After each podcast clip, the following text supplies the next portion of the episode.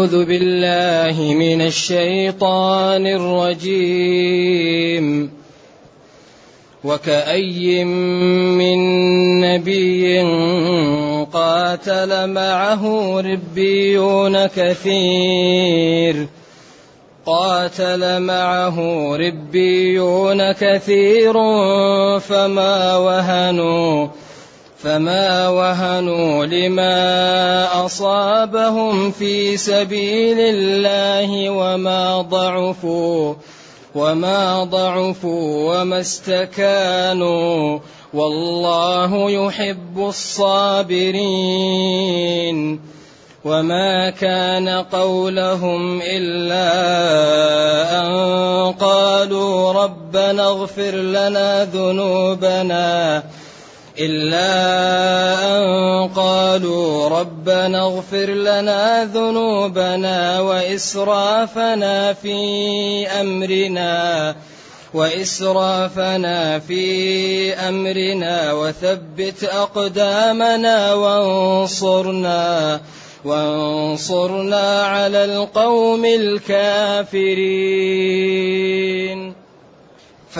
فآتاهم الله ثواب الدنيا وحسن ثواب الآخرة والله يحب المحسنين. الحمد لله الحمد لله الذي أنزل إلينا أشمل الكتاب وأرسل إلينا أفضل الرسل وجعلنا خير أمة أخرجت للناس. فله الحمد وله الشكر على هذه النعم العظيمة والآلاء الجسيمة. والصلاة والسلام على خير خلق الله وعلى آله وأصحابه ومن اهتدى بهداه. أما بعد فإن الله تعالى يخبر عن قتل الربيين وأن ذلك لم يفت في عضد المسلمين وكأي وكائن. قالوا إن أي دخلت عليها كاف التشبيه فجعل التنوين نونا فأصبحت كأي ثم إنهم خففوها فقالوا كاين أو كاين على اللغات الموجودة وقرئ في المتواتر كأي وكائن. وأصبح هذا اللفظ يدل على التكثير سواء تنوسي فيها الأصل أي والكاف أو هي كلها كلمة واحدة تدل على التكثير أو تنبه على التكثير إذا وكأي من نبي وكثير من الأنبياء قاتل قوتل. كل منهما قراءة سبعية متواترة. فقاتل ما فيه مشكلة. قاتل مفاعلة من المقاتلة. الربيون فيها للعلماء أربعة أقوال. قال بعضهم إنها مشتقة من الرب أو الرباني. ولما نسبت غير فيها. قالوا ولو كانت من الرب لكانت ربيون أو ربيون. إذا بعض العلماء لم يذكر فيها النسبة إلا للرب. ومنهم من قال الربيون هم الجماعة الكثيرة. ومنهم من قال الربيون هم الفضلاء. القادة الأشراف. ومنهم من قال الربيون هم الأتباع. إذا منسوب للرب جماعات كثيرة أو الشرفاء وهم كثر أو الأتباع. وقراءة قاتل ما فيها إشكال. ولكن قراءة قتل على بعض الإعرابات يكون في الآية إشكال. ويكون جلة من العلماء قالت في الآية قول ولكن النصوص تدل على بطلانه وما وكما ذكرنا أن العالم إذا قال قولا مرجوحا هذا لا يرفع عنه اسم العلم.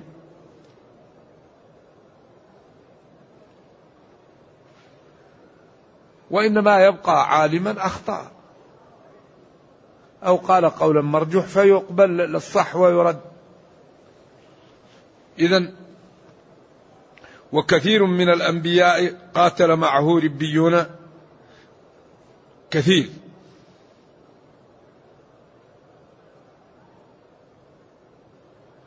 طيب إذا قرأنا قتل فيحتمل أن يكون نائب الفاعل ربيون. قتل ربيون ولا يكون في الآية إشكال أيضا. إذا قلنا وكأي من من نبي قتل ويكون نائب الفاعل هو عائد على النبي يكون هذا هو محل الإشكال. وتكون جملة معه ربيون مع هي الخبر وربيون مبتدأ سوغ الابتداء به تقدم الخبر عليه ووصفه بكثير. وجملة معه ربيون تكون حال. إذا وكثير من آه، الأنبياء قتل. أي هو؟ في في حال صحبة الربيون له.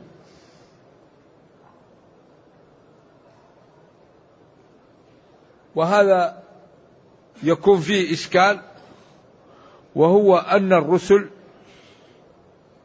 إذا أمرت بالمقاتلة وبالجهاد لا تقتل. وإنما تقتل الرسل غيلة أو في الوقت الذي لم تؤمر فيه بالجهاد. أما إذا أمر الرسول بأن يقاتل الأعداء ويجيش الجيوش فلا تقتل الرسل في المعارك. ولا بد أن تكون العاقبة لجند الله.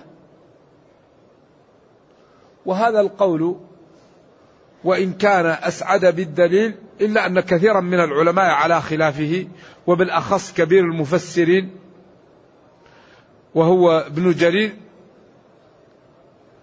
فجعل أن الأنبياء أن الرسل قد تقتل في المعارك وأن هذا جاء فيه إزراء ببعض ما فعل المسلمون يوم أحد لما أشيع قتل النبي صلى الله عليه وسلم. فكأن الآية تشير إلى هذا وتبين أن ما فعلوه لا ينبغي وأن الرسول إذا قتل أو مات أتباعه ينبغي أن يجتهدوا فيما كان عليه هو ولا يجبنوا ولا يفشلوا في أمرهم. إذا طيب قال الجمهور أو قالت جلة من العلماء إن الأنبياء لا تقتل في المعارك وإنما تقتل إذا لم تؤمر بالقتال أو تقتل غيلة أو غدرا.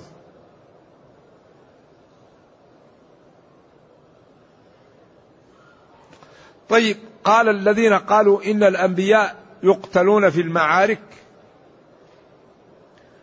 استدلوا بقوله ويقتلون الأنبياء بغير حق. فريقا كذبتم وفريقا تقتلون. إذا الآيات صريحة في قتل الأنبياء. فقال لهم المانعون إن استدلالكم أعم من استدلالنا والأعم لا يستدل به على الأخص. فنحن لم نقل إن الأنبياء لا تقتل وإنما قلنا لا تقتل في المعارك. وأنتم لم تذكروا محلا يصرح فيه بقتل الأنبياء وهو محتمل إلا محل النزاع بيننا وبينكم. إذا وهناك نصوص صحيحة صريحة تدل على أن جندنا لهم الغالبون. وإن جندنا لهم الغالبون. وجعل القتل قسيم للغلبة. المقتول ليس بغالب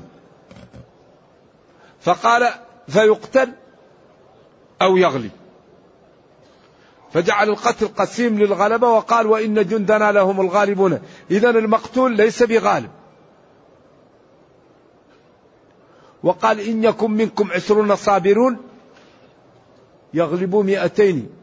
فليس الغلبة المقصود بها يوم القيامة وأنه يدخل الجنة وأن هذا يدخل النار. هذا ليس ظاهرا في السياق ولا في الأسلوب. إذا وقال فيقتل أو يغلب. وقال وإن جندنا لهم الغالبون. وقال كتب الله لأغلبن أنا ورسلي. فأتباع الرسل النهايات لها. مثلا الرسول يؤمر بالقتال يكون الحرب بينه, بينه وبين أعدائه السجال لكن النهاية لمن؟ للرسل. النهاية لأتباع الرسل لكن بشرط أن يسير أتباع الرسل على الحق. أما إذا خالفوا ولم يسيروا لا. وإنما يضمن لمن سار على ما رسم له. أما الرسل فهي معصومة. لا تسير إلا على ما رسم لها فهي محتم الغلبة لها.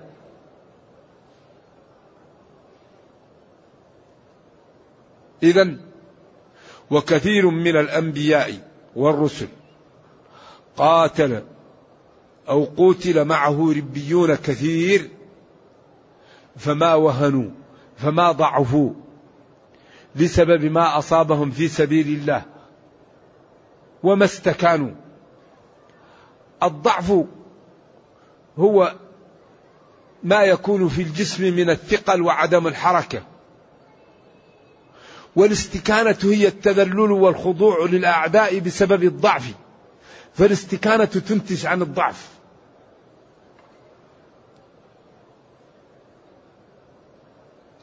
ولذلك المسلم لا يضعف ولا يستكين لأنه قوي بربه قوي بدينه قوي بما أعد له. فلا يخاف ولا يضعف ولا يجبن ولكن لا بد أن يقوم بالأسباب. لأن عدم قيام بالأسباب تواكل. فما وهنوا؟ لما أصابهم وما ضعفوا؟ وما استكانوا. الله أكبر. شوف لأن هذه الثلاثة هي منابع الفشل. الضعف والوهن والاستكانة. الضعف هذا يقع من عدم الإعداد. يقع من الخلاف. يقع من عدم العلم الجهل. يقع من ضعف العلاقة بالله في أسباب للضعف كثيرة. من أكبر أسباب الضعف الخلاف. قال الله في الآية إيش؟ ولا تنازعوا فتفشلوا ولا تنازعوا على طول فتفشلوا من أكبر أسباب القوة الاتحاد. من أكبر أسباب القوة الوحدة. من أكبر أسباب النصر الاستقامة على دين الله. النبي صلى الله عليه وسلم كانت المدينة مليئة بالمنافقين ولم يقتل واحدا منهم. قال لأن إشاعة الخلاف هذا يسبب الفشل. لا يشاع إن محمدا قتلوا أصحابه. والله يقول في الدرك الأسفل إن المنافقين في الدرك أو في الدرك. الأسفل آخر درجة من النار. ومع ذلك لا يكلمون. لأن هذا الدين دين سياسة دين عدالة دين بعد نظر دين موازنة المسائل.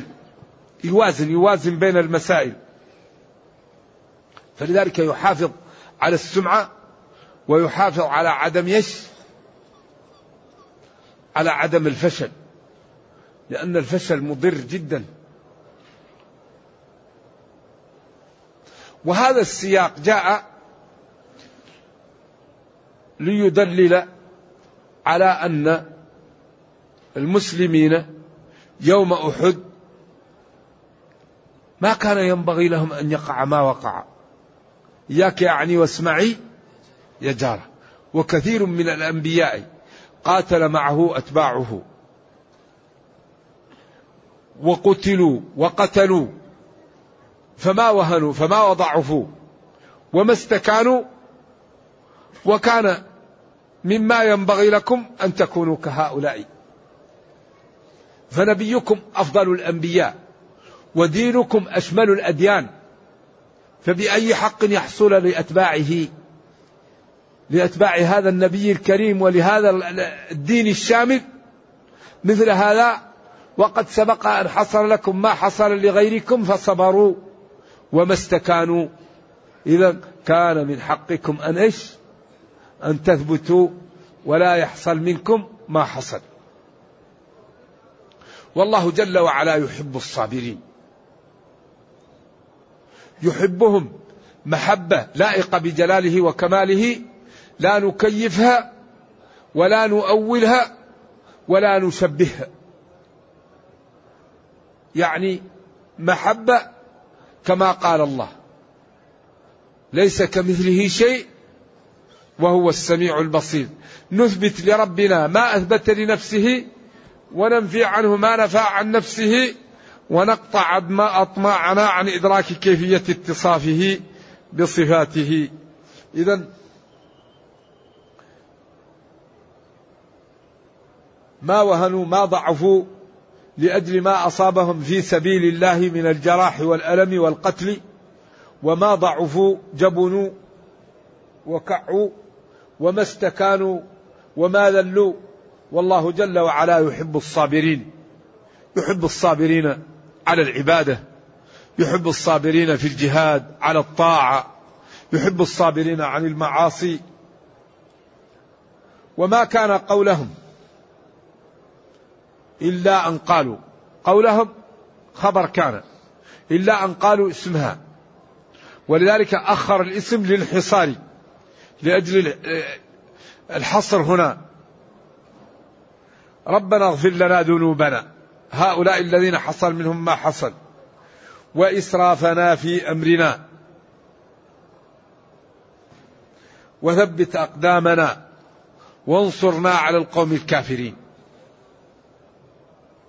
هؤلاء الذين عتبوا بهذا العتاب لم يكن منهم إلا أن رجعوا وتابوا وسألوا الله أن يتدارك منهم فأجابهم الله جل وعلا بقوله فأتاهم الله ثواب الدنيا بالنصر والغنيمة فيما بعد وقال وحسن ثواب الآخرة وحسن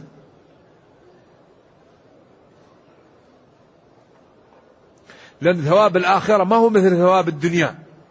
ثواب الدنيا منغص وزائل ولكن ثواب الآخرة جميل وباقي. لذلك قال وحسن ثواب الآخرة. تفضل. والله يحب المحسنين وهذه الآيات تعطي للمسلم جرعة في أنه لا يستكين ولا يضعف ولا يذل وأنه إن تاب وعمل الله تعالى يصلح له دنياه وأخراه. ونأخذ الكتاب هذا نقرأ لكم هذه الآية لأن فيها إشكال. أردت أن نبينها لكم. ربما أيوة هذا الجزء الأول من أضواء البيان في وكأي من نبي. لأن ابن جرير وكثير من العلماء قال قولا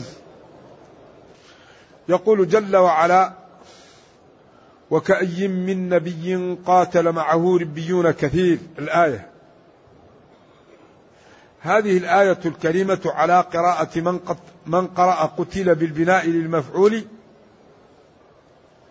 يحتمل النائب الفاعل فيها أن يكون لفظة ربيون وعليه فليس في قتل ضمير أصلا.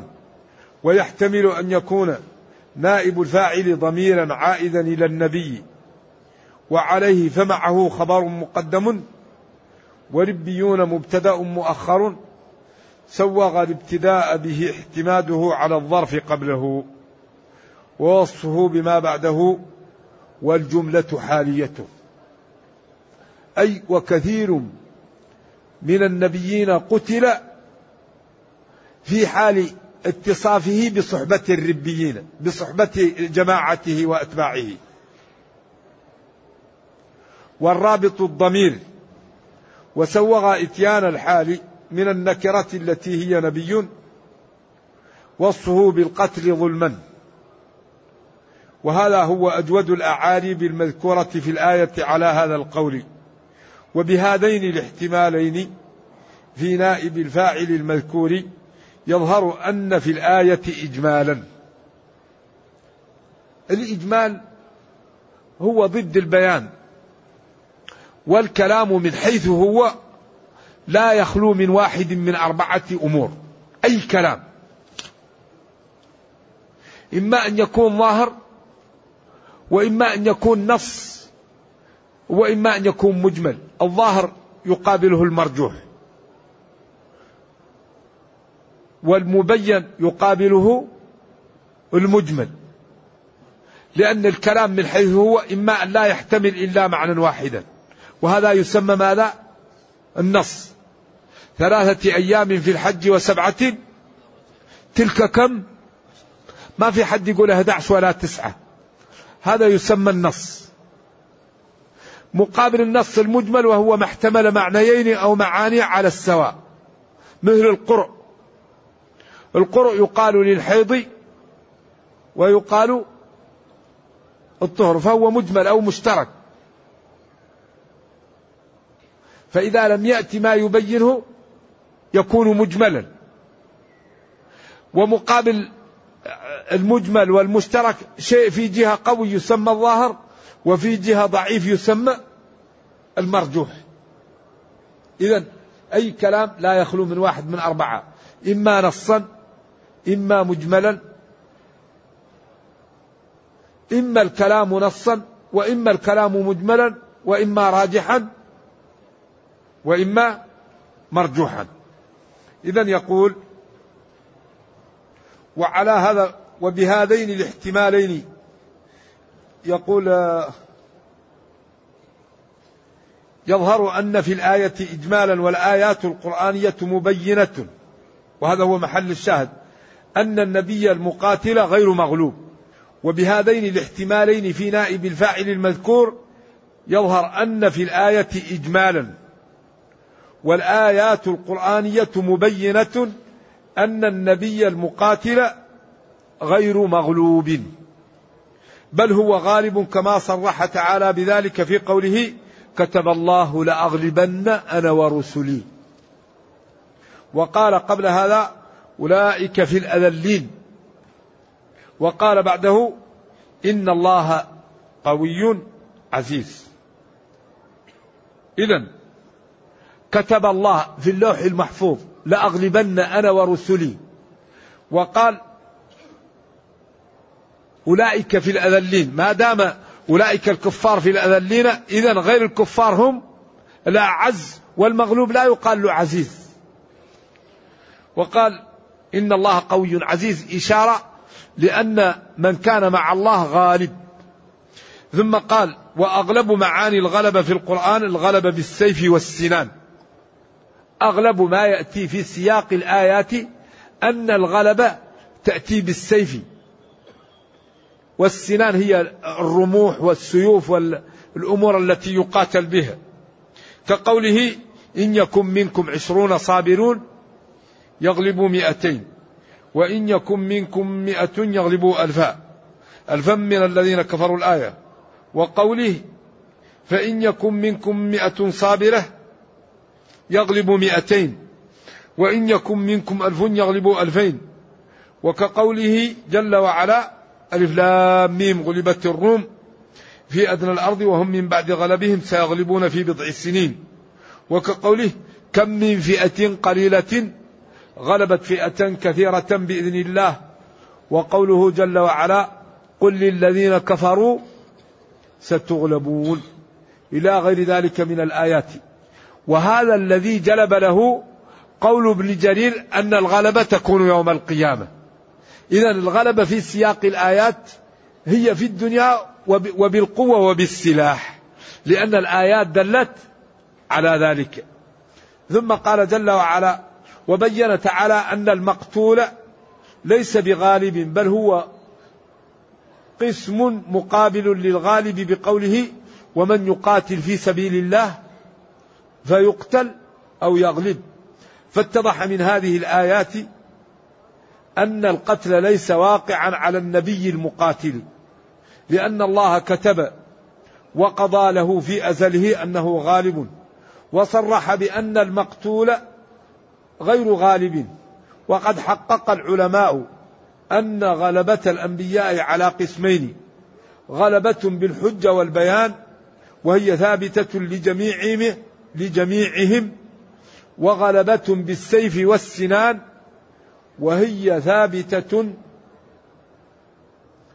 لخصوص الذين أمروا منهم بالقتال في سبيل الله. إذا الأنبياء والرسل لهم غلبة من جهتين. الغلبة بالحجة لجميعهم والغلبة بالسيف والسنان لمن أمر منهم بالقتال. لأن من لم يؤمر بالقتال ليس بغالب ولا مغلوب. لأنه لم يغالب في شيء وتصريحه تعالى بأنه كتب أن رسله غالبون شامل لغلبتهم من غالبهم بالسيف كما بينا أن ذلك هو معنى الغلبة في القرآن وشامل أيضا لغلبتهم بالحجة والبيان فهو مبين أن نصر الرسل المذكور في قوله إنا لننصر رسلنا الآية وفي قوله ولقد سبقت كلمتنا لعبادنا المرسلين إنهم لهم المنصورون أنه نصر غلبة بالسيف والسنان للذين أمروا منهم بالجهاد لأن الغلبة التي بينها أنها كتبها لهم أخص من مطلق النصر. إذا الغلبة أخص من مطلق النصر لأن النصر أعم. الرسل العاقبة لهم. لكن النصر قد يكون بالسيف وقد يكون بالحجة. لكن النصر هنا أخص اللي هو الغلبة بالسيف والسنان أخص من النصر. لأن النصر قد يكون بالحجة وقد يكون بالسيف. أما النصر أعم من من الغلبة بالسيف. لأن كل غلبة تسمى نصر. ولكن الغلبة بالسيف أخص من النصر بهذا لأن فيه نصر بالحجة وفيه نصر بالسيف. وكل منهم يسمى نصرا. فالأعم مثل مثلا الحيوان بالنسبة للإنسان. فالإنسان جنس من الحيوان لكن الحيوان أعم. فالحكم على الإنسان أخص من الحكم على الحيوان والحكم على النامي أخص من الحكم على الجسم. لأن الجسم فيه نامي وفيه غير نامي. ذلك فيه جنس قريب وجنس بعيد.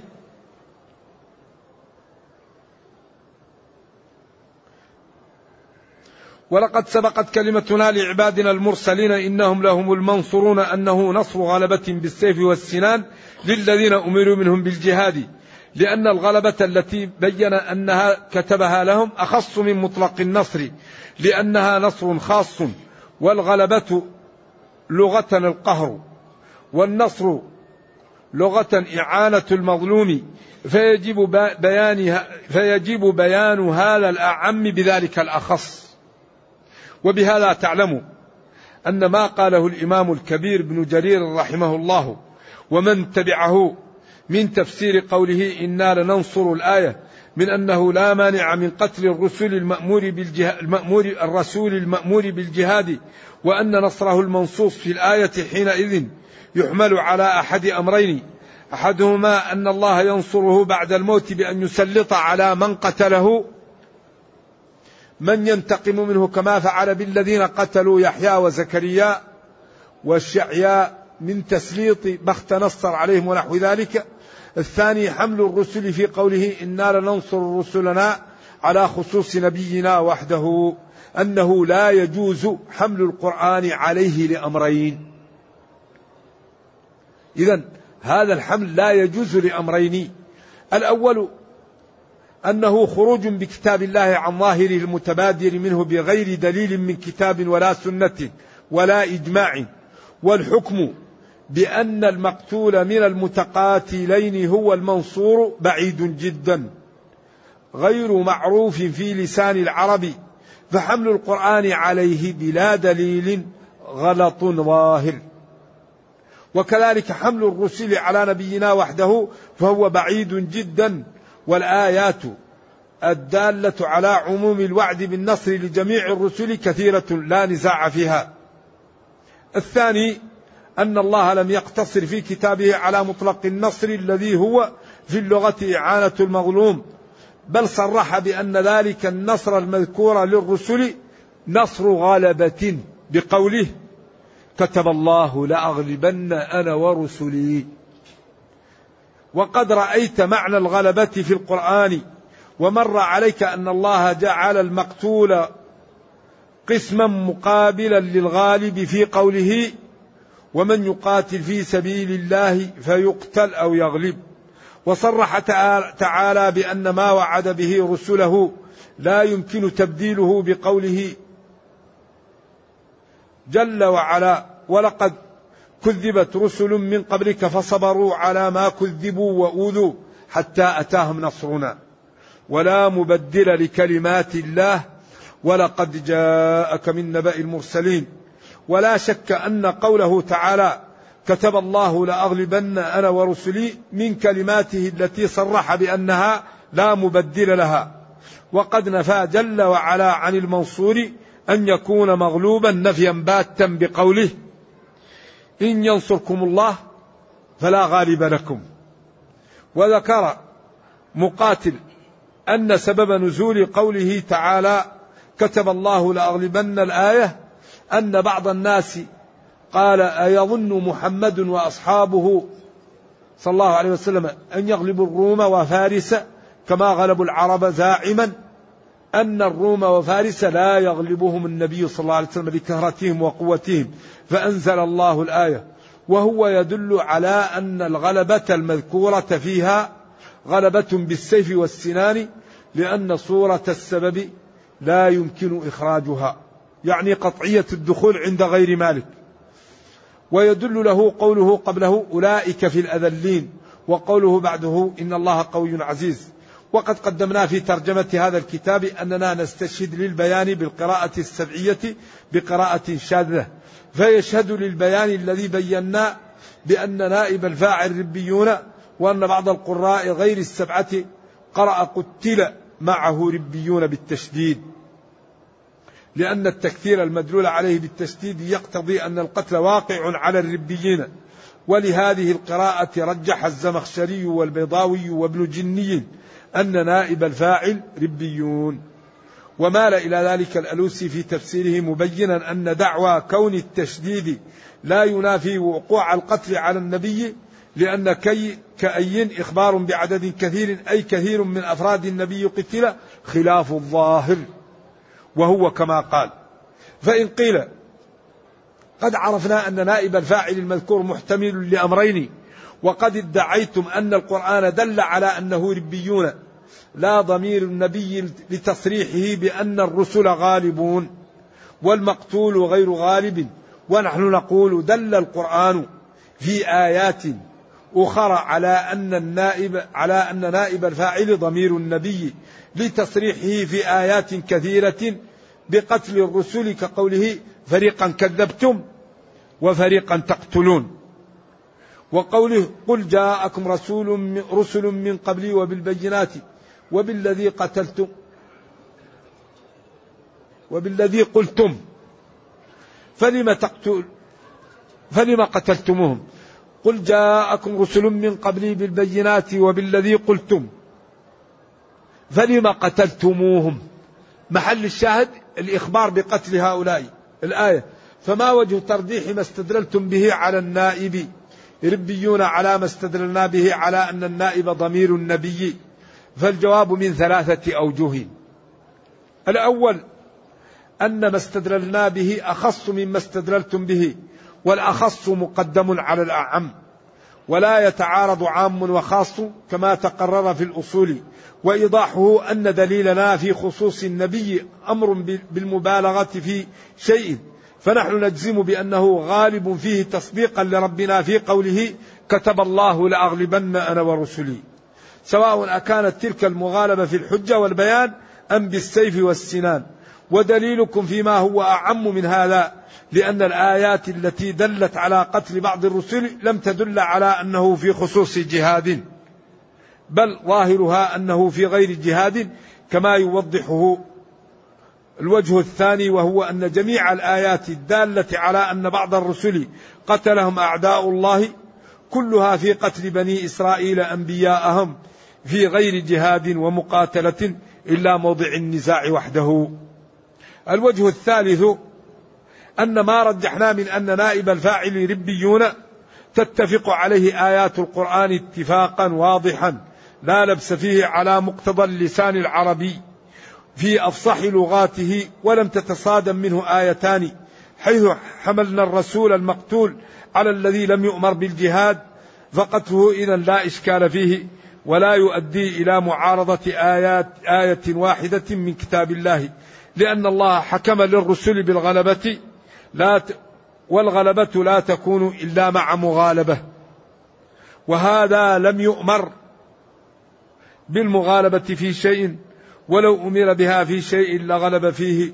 ولو قلنا بأن نائب الفاعل ضمير النبي لصار المعنى أن كثيرا من الأنبياء المقاتلين قتلوا في ميدان الحرب كما تدل عليه الصيغة وكأي المميزة, بقو المميزة بقوله من نبي.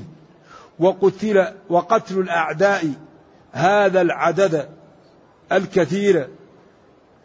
وقتل الأعداء هذا العدد الكثير من الأنبياء المقاتلين في ميدان الحرب مناقض مناقضة صريحة بقوله كتب الله لأغلبن أنا ورسلي. وقد عرفت معنى الغلبة في القرآن وعرفت أنه تعالى بين أن المقتول غير الغالب كما تقدم. وهذا الكتاب العزيز ما أنزل لي ليضرب بعضه بعضا ولكن نزل ليصدق بعضه بعضا. فاتضح أن القرآن دل دلالة واضحة على أن نائب الفاعل ربيون وأنه لم يقتل رسول في جهاد كما جزم به الحسن البصري وسعيد بن جبير والزجاج والفراء وغير واحد. وقصدنا في هذا الكتاب البيان بالقرآن لا بأقوال العلماء. ولذا لم ننقل أقوال من رجح ما ذكرناه وما رجح به بعض العلماء كون نائب الفاعل ضمير النبي من أن سبب النزول يدل على ذلك لأن سبب نزولها أن الصائح صاح قتل محمد صلى الله عليه وسلم وأن قوله أفإن مات أو قتل يدل على ذلك وأن قوله فما وهنوا لما أصابهم في سبيل الله يدل على أن الربيين لم يقتلوا لأنهم لو قتلوا لما قال عنهم فما وهنوا لما أصابهم الآية فهو كلام كله ساقط. وترجيحات لا معول عليها. فالترجيح بسبب النزول فيه أن سبب النزول لو كان يقتضي تعيين ذكر القتل النبي لكانت قراءة الجمهور قاتل بصيغة الماضي من المفاعلة جارية على خلاف المتعين وهو ظاهر السقوط كما ترى. والترجيح بقوله أفإن مات أو قتل ظاهر السقوط لأنهما معلقان بأداة الشرط. والمعلق بها لا يدل على وقوع نسبة أصلا لا إيجابا ولا سلبا حتى يرجح بها غيرها. وإذا نظرنا إلى الواقع في نفس الأمر وجدنا نبيهم صلى الله عليه وسلم في ذلك الوقت لم لم يقتل ولم يمت. والترجيح بقوله فما وهنوا سقوطه كالشمس في رابعة النهار. وأعظم دليل قطعي على سقوطه قراءة حمزة والكسائي ولا تقتلوهم عند المسجد الحرام حتى يقتلوكم فيه فإن قتلوكم فاقتلوهم. كل الأفعال بالقتل لا من القتال. وهذه القراءة السبعية المتواترة, المتواترة فيها فإن قتلوكم بلا ألف بعد القاف فعل ماض من القتل فاقتلوهم. أفتقولون هذا لا يصح؟ لأن المقتول لا يمكن أن يؤمر بقتل قاتله بل المعنى قتلوا بعضكم وهو معنى مشهور في اللغة العربية. يقولون قتلونا وقتلناهم يعنون وقع القتل على البعض كما لا يخفى. وقد أسرنا إلى هذا البيان في كتابنا دفع إيهام الاضطراب عن آيات الكتاب والعلم عند الله تعالى. هذا قرأته لأن الآية مشكلة ولأن كثيرا من العلماء يقول إن الأنبياء تقتل في المعارك والتحقيق أن هناك نصوص صحيحة صريحة تجعل الرسل إذا أمرت بالقتال لا بد أن يكون أن تكون الغلبة لها. ولعلي أطلت ونرجو الله جل وعلا أن يوفقنا وإياكم لما يحبه ويرضاه وأن يجعلنا جميعا من المتقين. إنه خير مسؤول والقادر على ذلك. وصلى الله وسلم وبارك على نبينا محمد. وعلى آله وصحبه والسلام عليكم ورحمة الله تعالى وبركاته.